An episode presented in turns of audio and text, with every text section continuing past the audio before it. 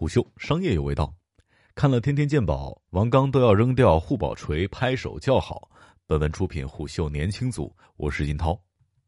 实不相瞒，这是我继初中偶遇魔兽世界之后，再次沉迷于网络世界当中不可自拔。事情是这样的，前两天我照常打开抖音，打算找点乐子，在手指的滑动当中翻到了一个叫“天天鉴宝”的账号，我停下来，再没能走出去。哎，太有意思了。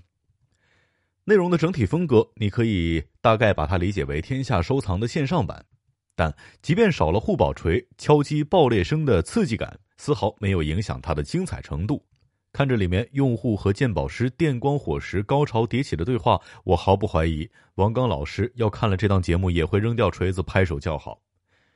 提到鉴宝类节目呢，可能大家首先想起来的，都是此前由铁齿铜牙纪晓岚带火大众古董收藏热之后的地方台综艺作品。河南卫视画风非常淳朴的《华域之门》，北京卫视拎着锤子乱甩的《天下收藏》，或是央视正襟危坐的《寻宝》。但事实上，早在上世纪九十年代末期，这种栏目就已经出现。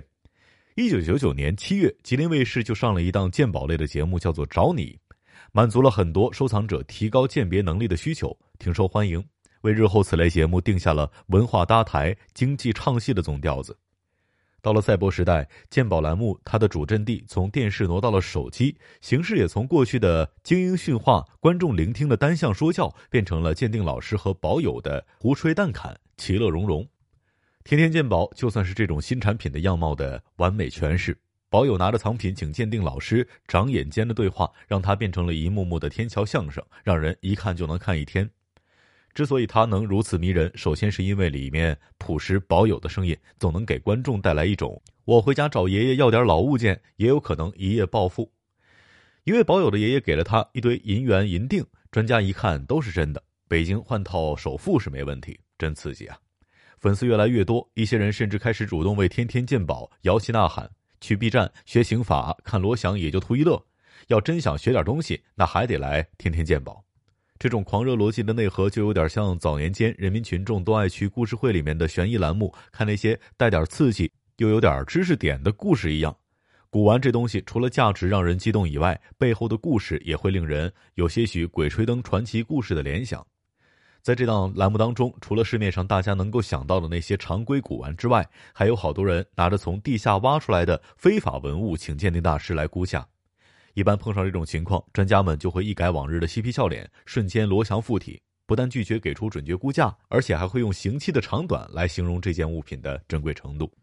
前两天，有一个宝友拿了一把剑柄镶有螭龙纹的商周王级青铜剑，被专家认定为比越王勾践剑的级别还要高，于是鉴定专家用判死刑来精确形容了它的价值。这种极具张力的表现，使得这条视频在 B 站上火了，达到两百三十多万的播放量，相当疯狂。节目里的确有让人一切暴富的真东西，也有更多让人欲哭无泪的假东西。总体来说，这就是一个线上潘家园，天天上演着一幕幕人间喜剧。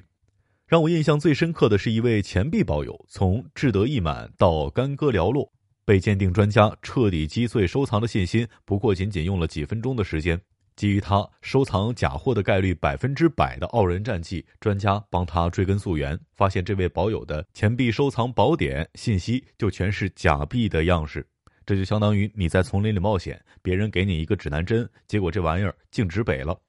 从根本上杜绝了你买真东西的可能，着实坑人。当看着这位宝友在视频最后面对荒诞结局发出了“不玩了，再也不玩了”的喃喃低语的时候，一个契诃夫笔下的人物被演绎的饱满而富有生机，最悲剧的是这本书还是他家人写的。除了这种小说式的情节，还有一些离奇的藏品登场，就像《唐人街探案三》里面的桥段，让人看见直接笑到死亡。